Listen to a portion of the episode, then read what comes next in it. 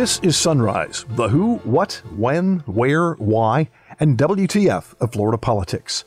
I'm Rick Flagg reporting from Tallahassee, where the governor's under fire for hiring a conspiracy theorist as a data analyst for the state budget office. The surge in COVID cases continues with more than 5,600 new infections in Florida and 73 fatalities. The death toll stands at 17,585. The recount in Florida Senate District 3 is over. Incumbent Jose Javier Rodriguez loses by 34 votes. He says it would have been different if Republicans hadn't run a straw candidate with the very same last name to siphon off votes. A straw candidate propped up by Republicans as part of their strategy got 6,382 votes. I believe this election warrants a full investigation so that those who may have violated the law are held to account, and so that such tactics are not used in future elections. Today on Sunrise In Depth, you'll hear from some of the people involved in the 2020 campaign about the lessons learned. And it's not a good one for the Democrats. The most important thing in Florida is that the Democratic Party is in shambles, assuming it was ever really up and walking around and capable of taking nourishment. Democrats may be celebrating Joe Biden's win, but Republicans can look at the down ballot numbers and see good things happening here in Florida. Yes. Joe Biden's going to be president of the United States. I think his only mandate is not be Donald Trump. And I think that's evident by what happened down ballot all across the country. Electric vehicles are all the rage these days, but the folks at Florida DOT say the Transportation Trust Fund will take a hit because it relies on gasoline taxes. In the best case scenario, we're looking at just over 8% reduction. And in the worst case scenario, we're looking at about a 30% reduction in total revenue. The DOT is also making plans for a series of recharging stations across the state and portable charging stations to help along evacuation routes. We'll also have your daily calendar of political events and check in with two Florida men. One was busted after pitching a fit over the lack of lettuce on his burger. The other is a former city commissioner sentenced to community control for taking bribes from a strip club. Wonder if he was paid in singles. And now the top stories on Sunrise for Friday, November 13th. It was on this date in 1956 the U.S. Supreme Court struck down laws calling for racial segregation on public buses. In 1982, the Vietnam Veterans Memorial was dedicated in Washington, D.C., and in 2006, a deal was finalized for Google to acquire YouTube for $1.65 billion in Google stock. Today, it's worth as much as $300 billion. 10 of the 13 Democrats who serve on Florida's congressional delegation have sent a letter to Ron DeSantis asking him to remove Kyle Lamb from his new job as a COVID data analyst at the governor's office. Lamb was a sports blogger in Ohio whose only experience with COVID-19 was to spread bogus conspiracy theories and unproven science espoused by both DeSantis and President Donald Trump. The letter from the congressman says, given that Lamb is an unqualified conspiracy theorist, his role as a member of your COVID-19 response staff is inexplicable and grossly irresponsible. We call on you to immediately remove Lamb from this critical role. The letter also accuses DeSantis of playing politics with the virus by hiring Lamb at a time when the pandemic is growing rapidly worse. The State Health Department confirmed another 5,607 new cases of COVID-19 Thursday, increasing our known total to 863,619. There were also 73 newly reported fatalities. The death toll is now 17,585. Over the past week, Florida has averaged 5,177 new cases, 171 new hospitalizations, and 59 deaths every day. The positivity rates now exceed 7%, and in Miami-Dade, it's more than 9%. The recount is over, and State Senator Jose Javier Rodriguez has lost his seat in the legislature by all of 34 votes. The winner is Ileana Garcia, co-founder of Latinas for Trump. Rodriguez conceded the race in a video posted to social media, but he's also calling for an investigation because a third-party candidate backed by dark money with the very same last name changed the outcome of the race. There were over 215,000 votes in this race. Garcia received the greatest number of those once all votes were counted. A third candidate, a straw candidate propped up by Republicans as part of their strategy, got 6,382 votes. Garcia is the choice of Senate District 37, is your next state senator, and I wish her well. I had the opportunity to tell her that in a brief phone conversation a few minutes ago. Nevertheless, democracy requires transparency. And in order to achieve that, I believe this election warrants a full investigation so that those who may have violated the law are held to account, and so that such tactics are not used in future elections. We cannot afford to have anything erode confidence in our election process. There may be those in Tallahassee who delight in this result.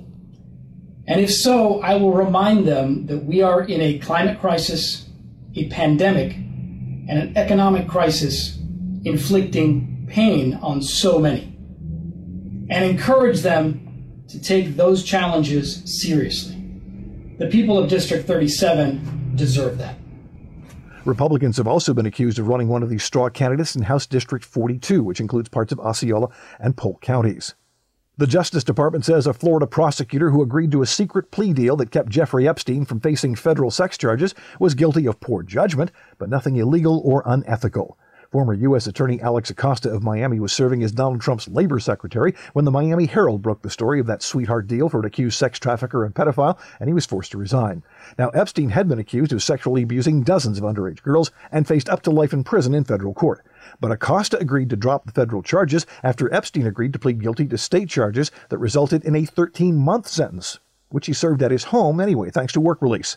Senator Ben Sasse of Nebraska was outraged by the Justice Department report. He told the Associated Press that, quote, letting a well-connected billionaire get away with child rape and international sex trafficking is not poor judgment. It's a disgusting failure, and Americans ought to be outraged.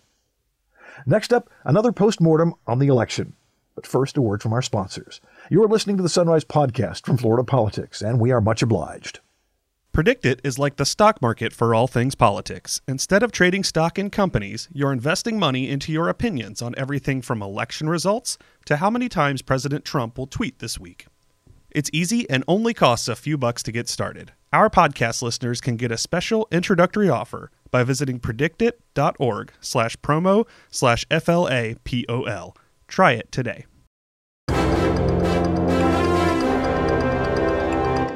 Welcome back to Sunrise.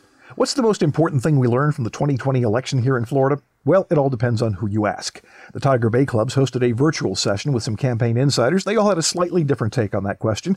For veteran Florida political reporter Mark Caputo, formerly with the Miami Herald, now working for Politico, the 2020 vote revealed serious problems at the Democratic Party of Florida. The most important thing in Florida is that the Democratic Party is in shambles, assuming it was ever really up and walking around and capable of taking nourishment. They say in football, and pardon the sports analogy, the most important play is the next play. I look to the next election in 2022, and I think, my God, Donald Trump in 2020 won Florida by a greater margin than Barack Obama did in 2008. What does that say about Marco Rubio's reelection and Ron DeSantis' reelection? I think it bodes really well for them. There's going to be a national reckoning, and it's happening already, about whether to compete in Florida or not at all, whether Florida's a swing state or not. I don't think it's a swing state anymore. We've now been kind of bucked down to battleground. The debate that you're hearing in the Democratic Party is understandable. Where do we go from here? But I just wonder if their problems are multi-layered and almost too tough to fix, starting with what they don't like to talk about, which is their voters. Their voters are unreliable. It's very difficult to win an election with an unreliable voter base, especially compared to the Republicans. And then secondly, the most important thing is candidates. And their candidates on the whole has just not been as good as the Republican candidates. And then comes things like party structure and financing and the like. Don't get me wrong, you need money to compete in an election. But when you combine all these factors together, you look at the amount of money that was poured into Florida, and the final result really makes me wonder how much of a red state we're going to become and how much more of one we will be. You're already seeing signs from Ron DeSantis of taking an increasingly conservative approach to things, including expanding the stand your ground self-defense law to cover property crimes and property-related offenses. I think that's a taste of what's yet to come. Political scientist Susan McManus says her biggest takeaway from the 2020 vote is that the ground game really matters in campaigns, and no amount of social media can replace good old-fashioned knocking on doors. It's underscoring an old message, which is that a great ground game wins elections. And you can see from the get-go that the disadvantage that Democrats had once COVID hit was the instructions not to go door-to-door campaigning and registering voters. And they had to suddenly defer to social media, virtual town halls, all of those things, while Florida Republicans didn't miss a beat. They kept going door to door, social distancing with masks, and asking people to register. And they, of course, closed the gap in the registration between the two parties, but also canvassing them to find out what big issues were on their minds. So I think that's an old lesson that was really vividly played out here, is too much reliance on social media is still not going to be a really solid personal contact ground game. Florida Democratic strategist Steve Schale ran a pro-Biden super PAC called Unite the Country. He admits there are problems at the state Democratic Party, but he says that wasn't the most important thing about this election. The most important thing in this election cycle is Joe Biden's going to be president. I mean, that's the biggest thing that happened this cycle. I mean, we're going to have a new president by the landslide margin that Kellyanne Conway described their last win. Joe Biden's going to win 306 electoral votes. He's going to win, you know, probably 80 million popular votes, and is going to have the second largest win of a non-incumbent president since FDR. I mean, that's a big deal. And, you know, I think there's a lot of self-loathing going on in my party right now. Anybody who thought that beating Donald Trump was going to be easy was completely not paying attention to reality. And, you know, there are a lot of things that were exposed in this last election on my side, some of them self-inflicted, some of them structural, as Mark said, and we can get into that. But it's a hell of a lot easier to fix that stuff when you have the president of the United States. And, you know, Joe Biden's win is a, you know, to quote him in Obamacare, it's a big effing deal. And, you know, so I think in the end, like, you know, yeah, I mean, we can happily talk about Florida and talk about structural stuff in my party. But in the end, the biggest thing this election cycle is Donald Trump will not be president and Joe Biden will be. Biden may have won, but Republican pollster Ryan Tyson says the GOP kicked butt down ballot, especially in congressional races. The Republican Party this cycle finally got better at using data to direct field, which results in turnout. I like to tell a lot of folks from my vantage point, we basically tried to copy the 2012 playbook from Obama. Register voters, build on the enthusiasm that we could see in our data that existed within the various demographic subgroups that we would exploit that enthusiasm with, and then turn them out to vote. So I think that's a big deal for my party, that if you think about the beginning of the century, early 2000s, getting into the mid 2000s when we were getting beat by Obama two times, we know that media is important, but we've gotten a lot better at field, a lot better at ground, and I think that's a big deal for my party moving forward. The second thing I would say is this. Yes, Steve is right. Joe Biden will be the next president of the United States. Yes, it's going to be 306 electoral votes or whatever that comes out to at the end. But I think it's also important to remember that just like in 2016 and just like in 2012, the margin in several of these states is very, very close. If you take Wisconsin, Arizona, and Georgia, you're talking 45,000 votes differentiate the two candidates at the top of the ticket. If there's better field in those states, if there's a couple of atmospheric conditions that go differently, you now have a 269-269 tie. So I would just say that, yes, Joe Biden's going to be president of the United States. I think his only mandate is not be Donald Trump.